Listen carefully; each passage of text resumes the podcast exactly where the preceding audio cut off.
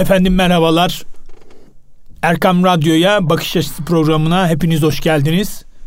Bugün yine değerli bir büyüğümüzle beraberiz. Gazeteci, yazar Yaşar İliksiz hocamızla, abimizle beraberiz.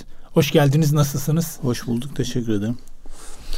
Şimdi e, tabii birçok kitap var. Aksiyon, macera bu noktada önemli eserler e, kaleme almışsınız. E, Türkiye'de biliyorsunuz aslında dünyada da hakeza böyle Allah insanoğlunu yarattı ancak beyin yapısında bir farklılık var. Bazıları sağ beyni daha fazla kullanır, bazıları sol beyni daha fazla kullanır.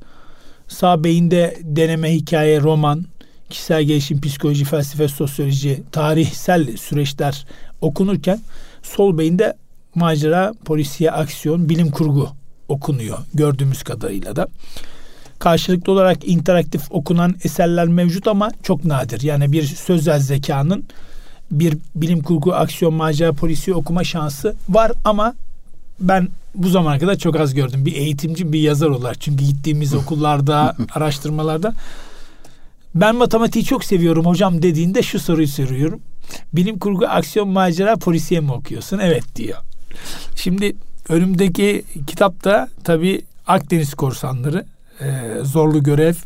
E, bunu daha önce okullarda, öğrencilerde e, gördüğümüz bir eser. E, çok da satan bir eser.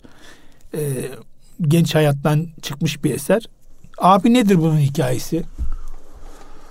Bu, Öncelikle sizi de tanıyalım. Öyle başlayalım. Ben Yaşar İliksiz. 1966 Sivas doğumluyum. İşte hasbelkader Kasımpaşa'da büyüdük. Sonra Sarıyer'e göç ettik. Rızkımız oradaymış.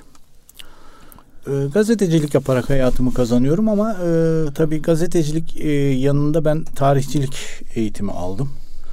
E, dolayısıyla o sizin dediğiniz sağ ve sol beyin ler arasında bende bir kısa devre var.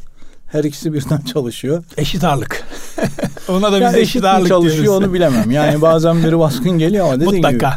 gibi bir kısa devre olduğu muhakkak. Ee, dolayısıyla bütün bu bilgileri, birikimleri benle beraber gitmesin. Geriye bir şeyler kalsın. Çünkü e, ben bir şeyleri arayarak buldum ve ararken e, çok ilginç eserlere rastladım. Yani ya bu eser okunur mu dediğim bir e, eserin içinde hani e, değer vermediğiniz beş paralık görülen eserler vardır ya. O eseri bile okurken inanın içinde öyle bir bilgi kırıntısı var ki Allah Allah bu adam buraya nasıl ulaşmış, nereden bulmuş dediğim noktalar tespit ediyordum. Ee, o zaman aklıma şey geliyor yani bu insan bunu yazmış buraya koymuş ve bunun sayesinde ben buna ulaştım. Çünkü bu bilgiyi ben e, kütüphanelerde arasam bulamam. Mümkün değil. Ama dediğim gibi ucuz bir eserin küçücük bir yerinde böyle bir bilgi kırıntısı görüyorsun ve benim hayatım için en azından çok önemli bir bilgi kırıntısı. Zaten hayatta biliyorsunuz tesadüf diye bir şey yoktur. Tevafuk vardır. Orada yaratan kendini gizler derler ya. Ee, dolayısıyla insanlar benden sonra yaşayacaklar. Bir şeyler araştıracaklar, bir şeyler görecekler. Ben onlara bir takım bilgi kırıntıları bırakabilir miyim e, noktasından. Yazarlığa başladım. Ee, ondan sonra da işte hayatımız böyle yazarlık ve meslek arasında gidip geliyor. Peki hala nasıl oldu? E, tarihsel romanlar yazıyorsunuz. Bu noktada mesela e, bir ilgi mi gördünüz etraftan? Hani bu potansiyel sende var Yaşar hocam. Hı, Yazabilirsin ya şöyle, gibi bir şey mi çıktı ortaya yoksa çünkü etrafımızda çok genç var ve yazmak istiyorlar. Hı. E, bu sorular aslında gençler için. Ya aslında şöyle yaz herkes yazabilir. Yani çünkü Allah o yeteneği herkese veriyor. Fakat bazıları daha zor yazıyor, bazıları daha kolay yazılıyor. Çünkü bazıları e, doğuştan bir takım bilgilere vakıf, bazılarının çalışarak ulaşması gerekiyor. Şimdi ben de doğuştan daha çok şiire yönelik bir algı vardı ki e, ilkokulda olsun, ortaokulda olsun sürekli olarak e, şiirlerimle gündemdeydim. Yani ben e, enteresandır. Kasımpaşa'da büyürken bir bekar odasında e, Karacaoğlan şiirleriyle tanıştım. Yani e, bir insan bu şiirleri okuyup nasıl etkilenmez mümkün değil dedim ve ondan sonra zaten şiiri olan ilgim e, okullarda geldi ama e, macera ve roman kısmında çok geç başladım. Yani e, neredeyse 30'lu yaşlarda başladım. O da şöyle oldu. Ben aslında Mehmet Siyah Kalem diye ilginç bir tarihi kişilik var. Bunun eserleri sadece Topkapı Müzesi'nde görülebilir. Başka hiçbir yerde yok o gravürler. Yani gravür diyoruz ama aslında minyatür. Hı hı. Yani ama gravür minyatür dememin sebebi şu. İslam tarihinde üç boyutlu bir minyatür yoktur. Evet. Genelde şeydir. Yani Rönesans'tan sonra Batı'da üç boyut öne çıkmıştır. Fakat İslam dünyasında muhtemelen 13. 14. 15. yüzyıl aralığında yaşayan bir ressam üç boyutlu resimler yapmış. E, bu resimlerin kim olabileceği üzerinde araştırmalar yaptım. Genelde sanat tarihçilerinin tezi şu. E, Yavuz Sultan Selim e, Mısır seferinde bunu Mısır'dan getirdi. Topkapı Sarayı'na kondu ve bunun kaynağı burası. Çünkü eserlerde hakikaten doğu etkileri görülüyor. Fakat ben de şunu düşünüyorum. Ya bu adam gerçekten doğuda yaşamış olsa ve eserler bırakmış olsa başka eserleri de olmalı. Niye sadece Topkapı Sarayı'nda var başka yok? Ve şöyle ilginç bir özelliği var bunun. Hani e, hiçbir insan kendisine hani ne kadar e, bencil insanlar vardır övünmeyi sever. Hani Allah öyle yaratmış yapacak bir şey yok. Özellikle e, koç burcusa insan övünmekten hoşlanır ama ne kadar övünmeyi severse sevsin hiçbir insan kendi ismine üstad imzasını atmaz. Bu zat-ı mübareğin eserlerinde imza Üstad Mehmet Siyah Kalem. Üstad Mehmet Siyah Kalem. Şimdi sanat tarihçileri bunu şöyle yorumluyor. Muhtemelen bu insan öldükten sonra bunun öğrencileri yani ona saygı duyan birileri eserleri kaybolmasın diye onun altına imza attılar. Kendi imzası yok diye. İşte ben bu Mehmet Siyah Kalem'in kimliği üzerinden bir takım araştırmalar yaparken e, tabii bunları tarihsel olarak belgeleyemiyorsunuz. Sadece kurgu üzerinden bir şeyler anlatabilirsiniz insanlara. Ee, Fatih Sultan Mehmet ile Mehmet Siyah Kalem arasında bir bağlantı olduğunu keşfettim. Odur değildir bilemem. Ama e, Fatih Sultan Mehmet'in çocukluk resimleri var ve bunlar da e, Topkapı Sarayı Müzesi'nde duruyor e, ve bunlar arasında da yüzde yetmiş yüzde seksen oranında benzeşen çizgi benzerlikleri var. Neden bu o olmasın noktasından bir kurgu geliştirdim ve bunu hayata geçsin diye. E ben bunu tarihi roman olarak yazamayacağıma göre, bunu belgeleyemeyeceğime göre ve bunun hani evet yüzde seksen benzerlik var ama e, şey de alamadım. E, yani bir bilim kurulundan kardeşim biz sana belge veremeyiz diyor tamam mı? ama bu iki resim yüzde seksen oranında benzeşiyor. Yüzde yetmiş oranında benzerlik kesin noktasında şey var. O zaman resimden bu, kastımız nedir? Bildiğimiz çizim. Ha, çizimden bahsediyorsun. Siyah şey çizimleri. E o zaman dedim ben bunu roman olarak insanlara bırakayım. Bulan bulsun, araştıran araştırsın. Ve nasıl e, böyle bir e, Fatih Sultan Mehmet romanı yazdım. E, ismi de tabii Konstantin'in sırrı oldu. tabii şey açısından önemli burada. E, çünkü e, Konstantin'in sırrı dememin sebebi Fatih Sultan Mehmet'in İstanbul'u fethinde e, ki tarihi argümanların da biraz sorgulanmasını istiyorum. Hani e, tarih sadece bildiğimiz tarih değil, arka planda başka önemli bilgiler de var. E, o nedenle e, Konstantin'in sırrıyla başladık. Sonra da hani derler ya meşhur espri patladı gitti. Ondan sonra da ardı ardına romanlar gelmeye başladı. Kısmetse bakalım yeni bir e, senaryo üzerinde çalışıyoruz ama e, romanlar devam edecek. Evet Konstantin'in Sırrı e, ilginç bir eser. E, bayağı da bir ilgi görmüş. Bayağı bayağı konuşuldu. Evet Anlarsın. yani önemli bir eser. Pekala tabii e, genç kardeşlerimizi ilgilendiren bir eser var. Hı. Akdeniz Korsanları Zorlu Görev. Burada da ilginç bir hikaye var. E, anlatmak evet, ister evet, misiniz? Çok ilginç. Ee, hikaye şu, e, ben tarihçi olduğum için İbni Haldun e, önemli bir şahsiyet. Yani sadece İslam tarihinde değil, dünya tarihinde e, özellikle tarihçilik ve sosyoloji açısından bayrak bir karakter. Yani bütün dünyanın tanıdığı ama bizim nedense Türk dünyasında batıdaki kadar tanınmıyor. İlginçtir. Ee, sonradan sonradan işte yeni Fuat, yeni önem Fuat Sezgin hocamdan sonra biraz daha yukarıya doğru çıktı. Ee, muhakkak e, eskisine göre tanınıyor ama gerçek anlamda İbn Haldun'un henüz e, eserlerinin sindirildiğini ve ne anlatmak istediğini de tam anlaşıldığını da söyleyemeyiz. Yani üzerine şeyler yazılması lazım. Tezler yazılması lazım. Şöyle söyleyeyim. Evet. Bu da bir süreç tabii. Tabii. Mesela Dede Korkut hikayeleri hepimiz biliriz. Evet. Yani ne olacak? İşte e, Epitop'u e, bir kitaplık hikaye. Tamam mı? Yedi hikayeden oluşuyor yanılmıyorsam. E, ama şu var. İnanın e, Azerbaycan'da her sene Dede Korkut hikayeleri üzerine 4-5 tane bilimsel tez yazılıyor. Hala. Ve şeyler yazılıyor. İbni Haldun da bu açıdan İslam dünyasında her sene üzerine 4-5 tane tez yazılması elzem bir şahsiyet. Yani o kadar muhteşem bir eser koymuş ki ortaya. E, hakikaten e, oku oku bitmeyen müthiş bir derya. Bu açıdan İbn Haldun çok önemli. Ama tabii ben burada İbn Haldun kimdir, nedir, ne anlatıyor noktasına girmedim. İbn Haldun'un hayatında ilginç bir şey var. Ee, yaşadığı coğrafyayı insanlar tanısın. Ee, nerelerde yaşadı, neler var. Bu arada e, Endülüs'te Müslümanların çektiği zulme de biraz dikkat çekmek açısından ilginç bir e, kurgu ortaya koydum ki e, olay gerçek. Yani gerçekten İbn Haldun bir dönem hapsediliyor. E, Endülüs'ten yola çıkan. Bu konuyu kimse bilmiyor mesela.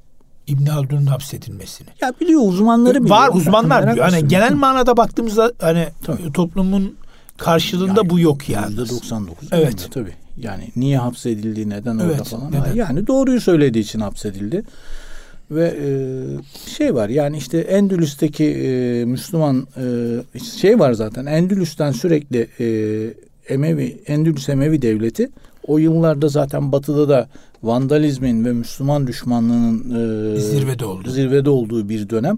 İbni Haldun'u istiyorlar danışman olarak. Gelsin bizde dursun. Ama İbni Haldun da burada yapacağım işler var diye sürekli oraya gitmek istemiyor. İşte o Fas'ta yaşadığı dönemde, e, onun hapsedildiği dönemde Endülüs'ten gelen dört tane kahraman İbni Haldun'u nasıl kurtardı üzerine.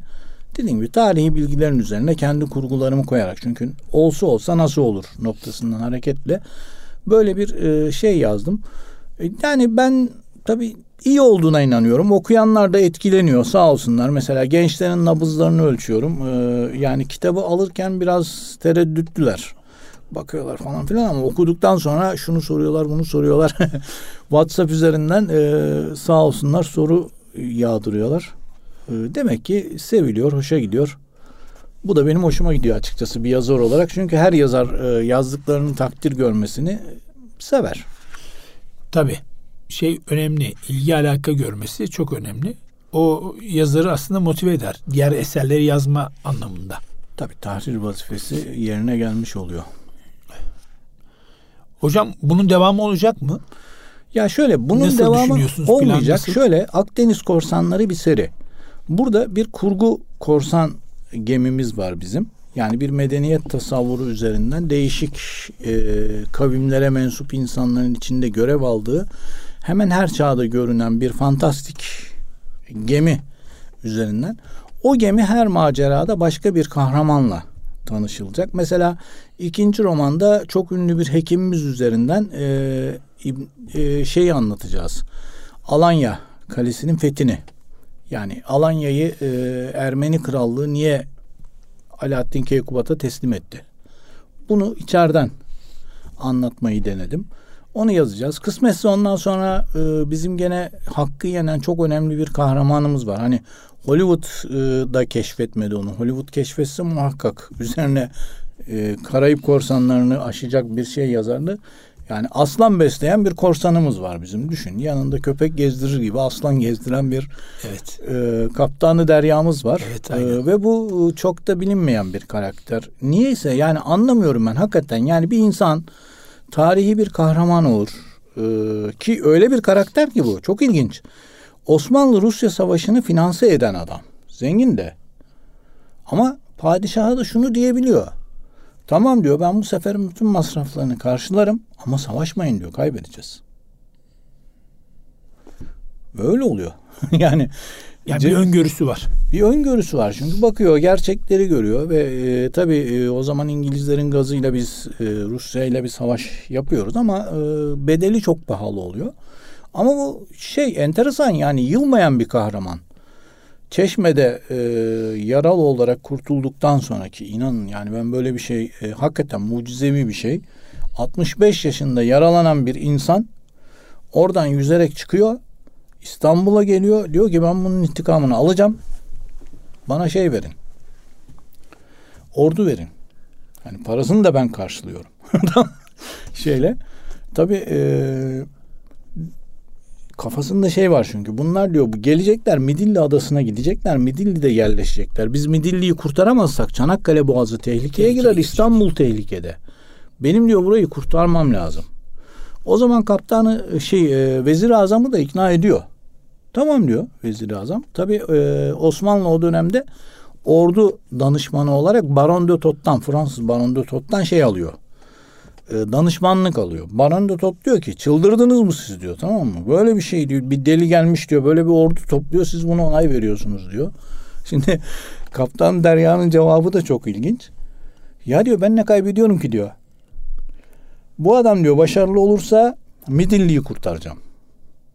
E başarılı olamazsa diyor İstanbul'dan 1000-1500 serseri eksilmiş olacak diyor. Benim bir kaybım yok diye Baron de Tot'u da ikna ediyor. Ve çok ilginçtir.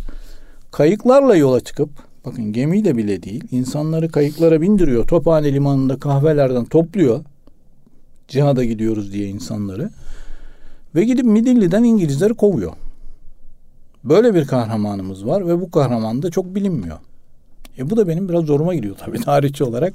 Ve bunları işte romanlarla nasıl e, anlatabilirim, gençlere nasıl aktarabilirim, gelecek kuşaklar bunlardan nasıl haberdar olurun e, kavgası üzerinde duruyoruz. Aslında tarihi en iyi öğrenme modellerinden bir tanesi değil mi? Kesinlikle. Yani, yani roman okurken aslında bir nevi mesajı da veriyorsunuz. Tabii tabii romanlar, filmler mesela şimdi ne kadar eleştirilse e, eleştirilirse eleştirilsin. Ee, işte e, Alpaslan olsun, Diriliş olsun bir şey. Evet.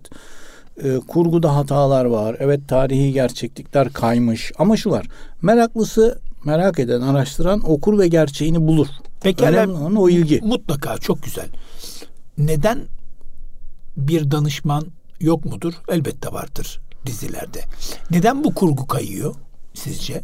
Ya yani şimdi, şey için mi? Bir atraksiyon olsun, bir iki iki sebebi ya, var. Hani para kazanılsın. İki mı? sebebi Sadece. var. Birini tartışmak istemem ama e, ismen belirtirim. E, şimdi birincisi rating. Yani bunu rahat rahat. O şüphesiz. Yani çünkü reyting tartışılmaz. E, reyting demek para demek. Para kazanıyorsanız da bu işler e, devam eder. Devam edecek demek. Hiçbir kitabın dizisi zaten birbirini tutmaz. Ki bu da normal. Yani normal. bütün dünyada bu böyle. Hani Hollywood'da da böyle, e, bo, e, Bollywood'da da böyle, e, her yerde bu böyle. Yani önemli olan reytingtir. Reytinge karşı seyirci ne istiyorsa onu vermek zorundasınız. Bu tabii biraz kurguyu saptırıyor. E, ikincisi de tabii e, politik e, kaygılar, endişeler, hesaplar var. E, ona da ben bilemem. E, çünkü o devletin işi. Hani Tabii dünyaya da bir mesaj vermek. Şerif. Çünkü abinin bana bir e, tavsiyesi vardır. Erken git işine, erken dön eşine, karışma devletle Allah'ın işine. Şimdi o kısma biz karışmıyoruz tamam Onların hesapları kendine. Ama tabii iki sebepten dolayı e, gerçeğin e, saptığını, bazı noktalarda farklı noktalara gittiğini biliyoruz. E, ama dediğim gibi meraklıları bunu bilsinler, araştırsınlar, doğruyu bulsunlar. Sıkıntı yok. Önemli olan tanınması. Eyvallah. Allah razı olsun. Hocam bir araya gidelim. Kaldığımız yerden hayır, devam edelim. Hayır. Sevgili dinleyicilerimiz kısa bir aradan sonra programımıza kaldığımız yerden devam edeceğiz. Efendim Bakış Açısı programımız devam ediyor. Ee, Yaşar İliksiz hocamızla gazeteci yazar büyüğümüzle abimizle beraberiz.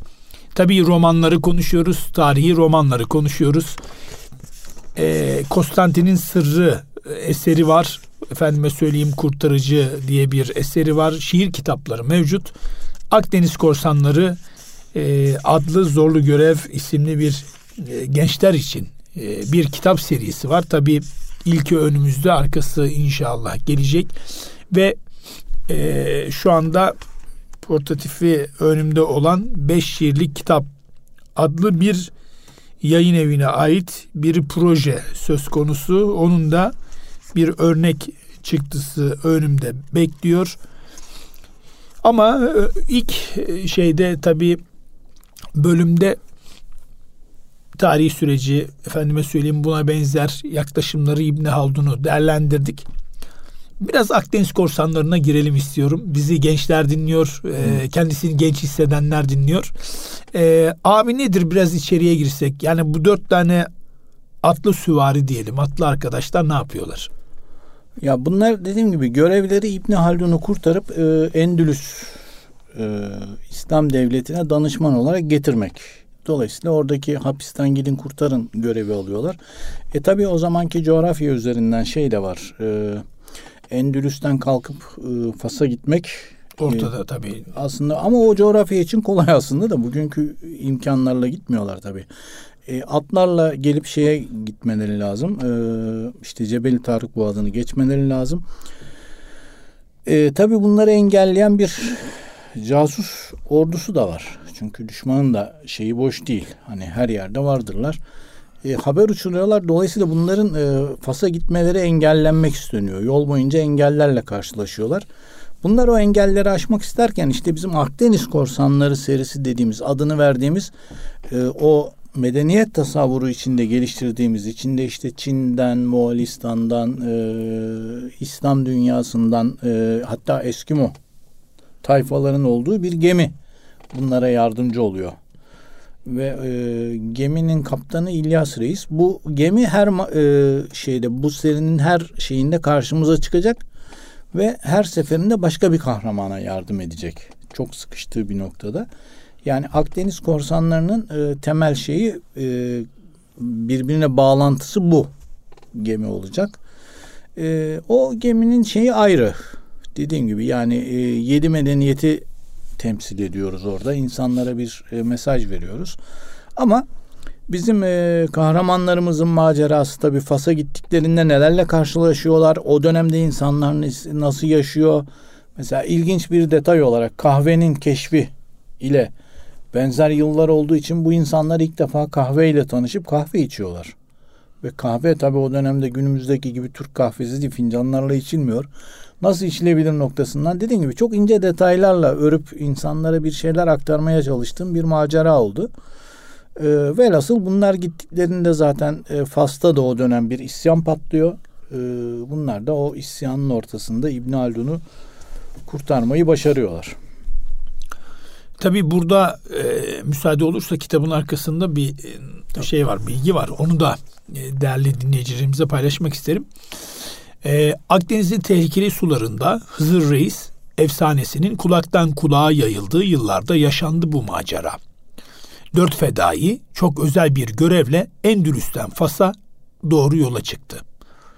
Peşlerinde onların bu yolculuğunu engellemek isteyen Haçlı şövalyeleri vardı. Evet. Sadece yaşadığı çağın değil, geleceğin de en ünlü bilginleri arasında yer alacak İbni Haldun, haksız yere atıldığı zindanda kurtarılmayı, kurtarılmayı beklemekteydi. Ünlü bilginin kurtuluşu Endülüs'ten yola çıkan fedailerin başarısına bağlıydı. Fedailer ise Fas'a ulaşabilmek için tahmin edilenden daha zor şartlarla mücadele ediyorlardı.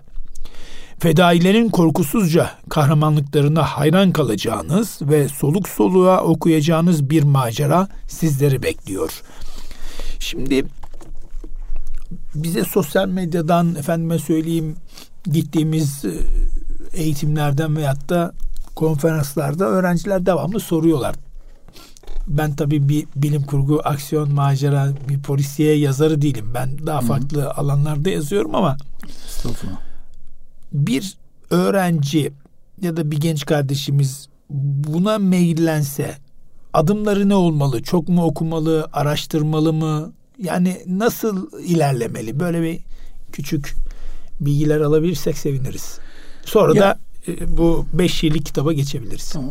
Klasik cevap şeydir hani çok okusunlar, bilsinler, öğrensinler. Ben e, öyle düşünmüyorum. Hani çok okumaları da gerekmiyor. Sadece şu var. E, iki şey önemli. E, bir bilimsel tutarlılık sağlasınlar. Yani e, şey yerine otursun e, yani yaptıkları işin e, amacı nedir, hedefi nedir ve gerçek e, boyutu nedir? Hani fantastik olarak uçmasınlar demiyor. Uçsunlar sıkıntı yok çünkü fantazya da bir şeydir. E, düşünme aracıdır. Fakat e, dediğim gibi filmlerden olsun, e, belgesellerden olsun kendilerini beslesinler. Yani tarihi filmleri bol bol seyredebilirler konuşmalar. Mesela ben e, konferansları tavsiye ediyorum okumalardan çok günümüzde. Çünkü okunacak o kadar çok eser var ki. Ve bilgisayar çağındayız. Çocuklar tabii ellerinden bir şey düşmüyor. e, zaman ben, su gibi akıp gidiyor. E, tabii yani o eserleri okumak e, onlara zaman kaybı gibi geliyor ve ben onları çok iyi anlıyorum. O yüzden şunu tavsiye ediyorum. Bulundukları bölgelerin kültür sanat merkezlerinde muhakkak konferanslar oluyor. O konferanslarda mesela bir konu üzerine uzmanlaşmış insan geliyor. Düşünün İbn Haldun üzerine araştırma yapmış bir insan geliyor. Bütün okuduğu binlerce sayfa eseri pat pat pat bir iki saat içinde özet şekilde insanlara anlatıyor. Bu yüzden ben mesela konferansları bu çağ için, gençler için daha faydalı buluyorum. Konferanslara gitsinler, ilgilensinler. Mesela hangi konuyla ilgili ne yapmak istiyorlarsa o insanlar nerelerde konferans veriyor, kimleri dinleyebilirim araştırsınlar. Diyorum ya bir saatlik konferansta belki bir aylık okuma yapmalı yapmaktan kurtulacaklar. Ama tabii şu oluyor. E, bizim tarihçilikte çıldırtan geri döngü dediğimiz bir kavram vardır. Hani bir şeyi merak ettiğiniz zaman ya burada ne vardı işte bakayım İslam Ansiklopedisinde ne yazıyor? Gidiyorsunuz o maddeyi buluyorsunuz, okuyorsunuz. Tabii orada okuduğunuz zaman da şey vardı. Allah Allah ya bu maddede adı geçen başka bir şey var. Bu ne yazıyor? Bunu nerede bulabilirim? Bakıyorsunuz İslam Ansiklopedisinde varsa orada bakıyorsunuz. Yoksa başka bir yerde bakıyorsunuz. Bu sefer onu merak ederken Yeni bir kavram çıkıyor. Hadi bunu bu biz ona çıldırtan geri döngü dediğimiz geriye doğru gitme keti vardır. Zaten e, yazar olmak isteyen bir genç böyle bir şeye geldiğinde bu oltaya mutlaka takılacaktır. Çünkü ya bu neydi bunu çözeyim ya bu neydi. Ama tabii orada da ama çok... zevkli hale de gelir tabii. Zevkli hale geliyor ama fazla da kendilerini kaptırmasınlar. Hani şöyle bir yerde bıraksınlar. Çünkü, Çünkü sonu yok. Sonu yok. Gidiyor bir yerde bıraksınlar araştırmaya sonra devam ederler. Önemli olan e, işlerine yarayacak kadar bilgiyi buldukları noktada eserlerini ortaya koysunlar ki ben daha iyi olacaklarını biliyorum. Çünkü dediğim gibi e, müthiş bir kurgu yetenekleri var. Bizden daha zekiler. E, hani bizim ulaşamadığımız kaynaklara ulaşıyorlar. Artı bizim ulaştığımız kaynakları da çok özet olarak alma imkanlarına sahipler. Dolayısıyla Gençler bizden bu konuda çok daha şanslı, e, yetenekli. Ben onlara inanıyorum. Tabii e, farklı bir bakış açısı sağladınız. Yani 100 tane kitabı okuyacağınıza tabii okunabilir, okunmaz değil.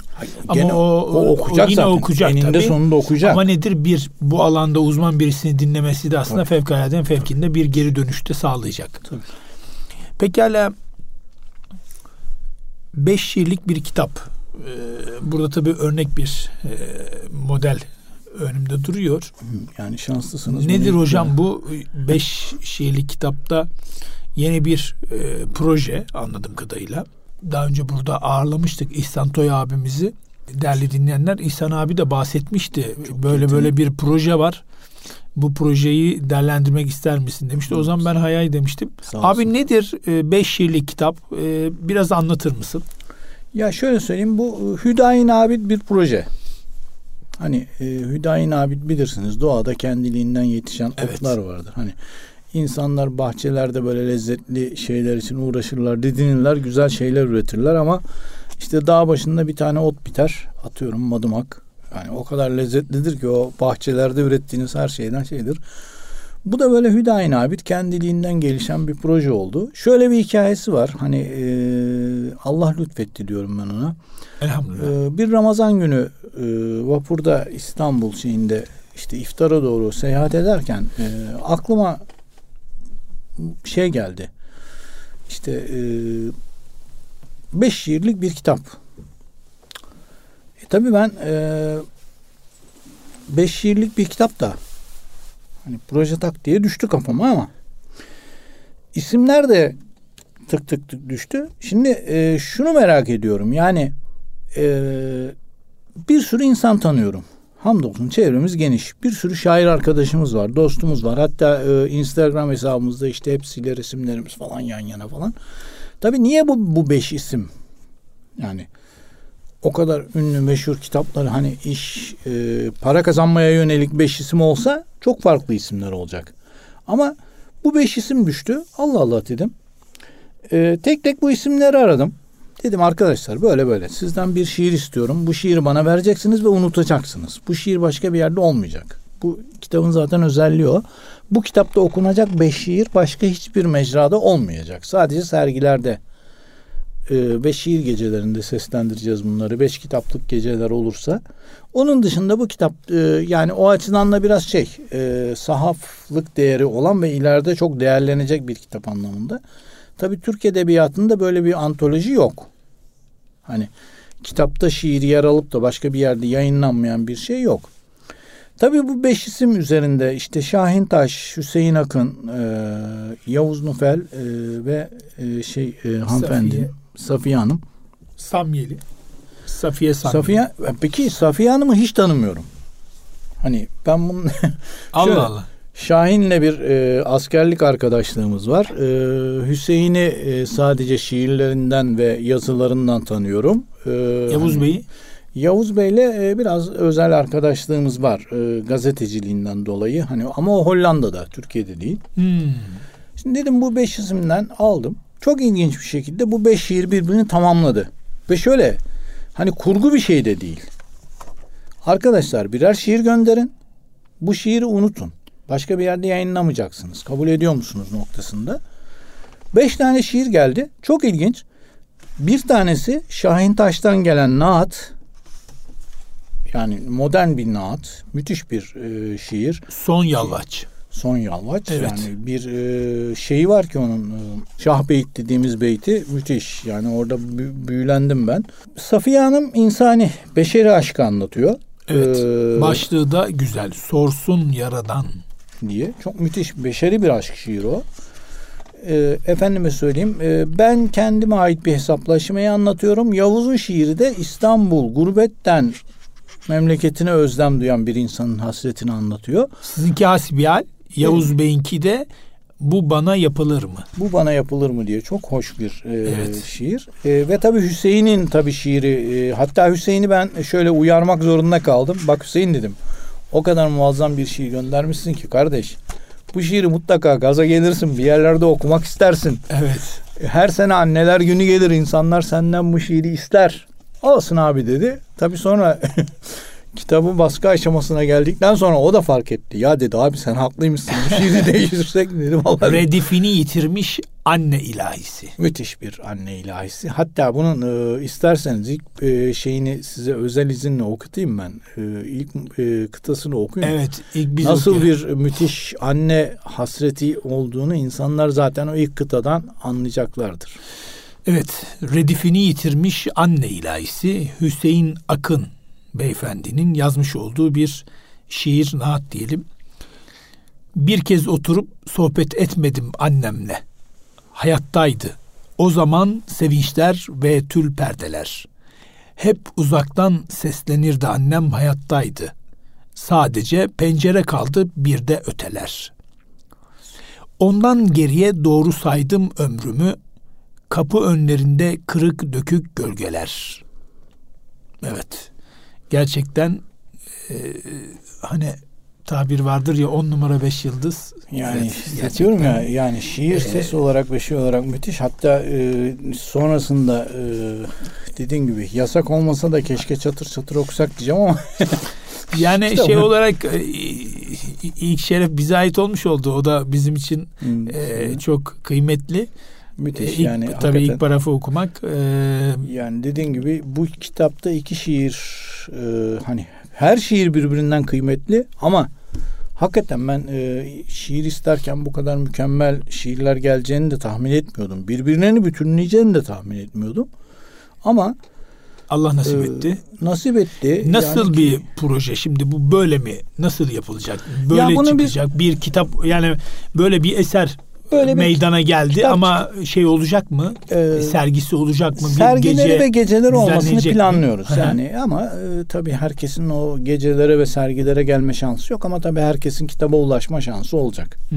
Yani bu e, bir proje ama satışa çıkacak. Kesinlikle yani zaten şey ha projenin e, güzel tarafı da şu oldu. Çok ilginç. Buyurunuz. E, Normalde bizim bu projeyi geliştirirken ben ahde vefa dediğimiz normal kendi yayıncılarımla bir şey vardı. E, fakat e, normal yayıncılarımdan geri dönüş alamadım. Hani kıs, kitap kısmetini arıyor ya. Her bir kitabın kaderi vardır. Bir şey nerede yani, o yoğunluktan bilemeyiz. bilmem ne. Ben de hiç şiirle alakası olmayan, hani şiir deyince akla gelmeyen hayat yayınları. Yani çok güzel eserler var. Özellikle sizin ilgi alanınız evet. olan o konularda. Kişisel gelişim. Kişisel evet. gelişim konusunda müthiş eserler olan. Ee, yani gittim Hayat abi dedim. Yani abi dedim de ben de şey anladım. Aramızdaki muhabbetten dolayı kaynaklanan bir şey. Yani senin şiirle alakan yok ama dedim. Ben e, böyle bir projemiz var, böyle bir eserimiz var. Ve bunu ben önce sana teklif ediyorum. Hani e, çok ilginç. Hani tevafuk dediğimiz şey vardır ya. Yaşar'cığım dedi projenle ilgileniyorum. Çünkü dedi bu sene bizim 25. yılımız ve biz 25. yılımıza bir prestij eser arıyoruz. Şiirleri de okudum zaten etkilendi. Biz dedi seve seve bunu basacağız. Yani, yani yayın hayal, evinin e, şiir basmayan bir yayın yıl evi. Dönümü olması. 25. yılına rastlaması, bu projenin oraya denk gelmesi ve dediğin gibi biz hayat yayınlarını düşünmüyorduk bu proje aklımıza düştüğünde. Ve dediğim gibi birbirini tanımayan beş insanın e, çok hüdayi nabit, enteresan, e, hakikaten ha tabii şey var. Kitap sadece e, şiirlerden ibaret değil. Ben şöyle diyorum. Rıza malıdır alıp sattığımız üçler, beşler, kırklar pazar ettiğimiz. Burada şey de var. Çizimleriyle Kemal Bey. Kemal Yargıcı'nın... Şimdi, şimdi onu soracaktım. Abi çizimler de harika. Yani Kemal Yargıcı e, büyüğümüz ee, ya, sevgili dinleyicilerimiz. Müthiş bir çizer zaten biliyorsun. Evet. Şahit çizgi romanının da kendisi çizer Çizimler ama. harika gerçekten. Yani. Ondan e, da şunu istedim. Abi dedim şiirleri bir kere okuyacaksın. Aklına ne düşüyorsa çizeceksin. Kurgulama. Gerçekten dedi sen o çizimleri mi istiyorsun? Ben çünkü onun biliyorum bilgisayardan yaptığı çizimleri. Evet abi dedim onları istiyorum. O da bunları çizdi gönderdi. Yani e, çok sıra dışı. Ben böyle çizim görmedim desem yeridir. Ya müthiş müthiş. Gerçekten yani yani, e, yani bir e, burada belki e, Kemal abinin dinleyicilerimize ben, aktaramayabilirim ama yani e, ellerini alınca anlayacaklar. Gerçekten ben müthiş. ilk kitabı aldığımda şey dikkatimi çekti. Çizimler dikkatimi müthiş, çekti. Müthiş. Dedim ki ya bu nasıl bir çizim? Hani sıra dışı, gerçekten sıra dışı ve böyle tatlı bir şey.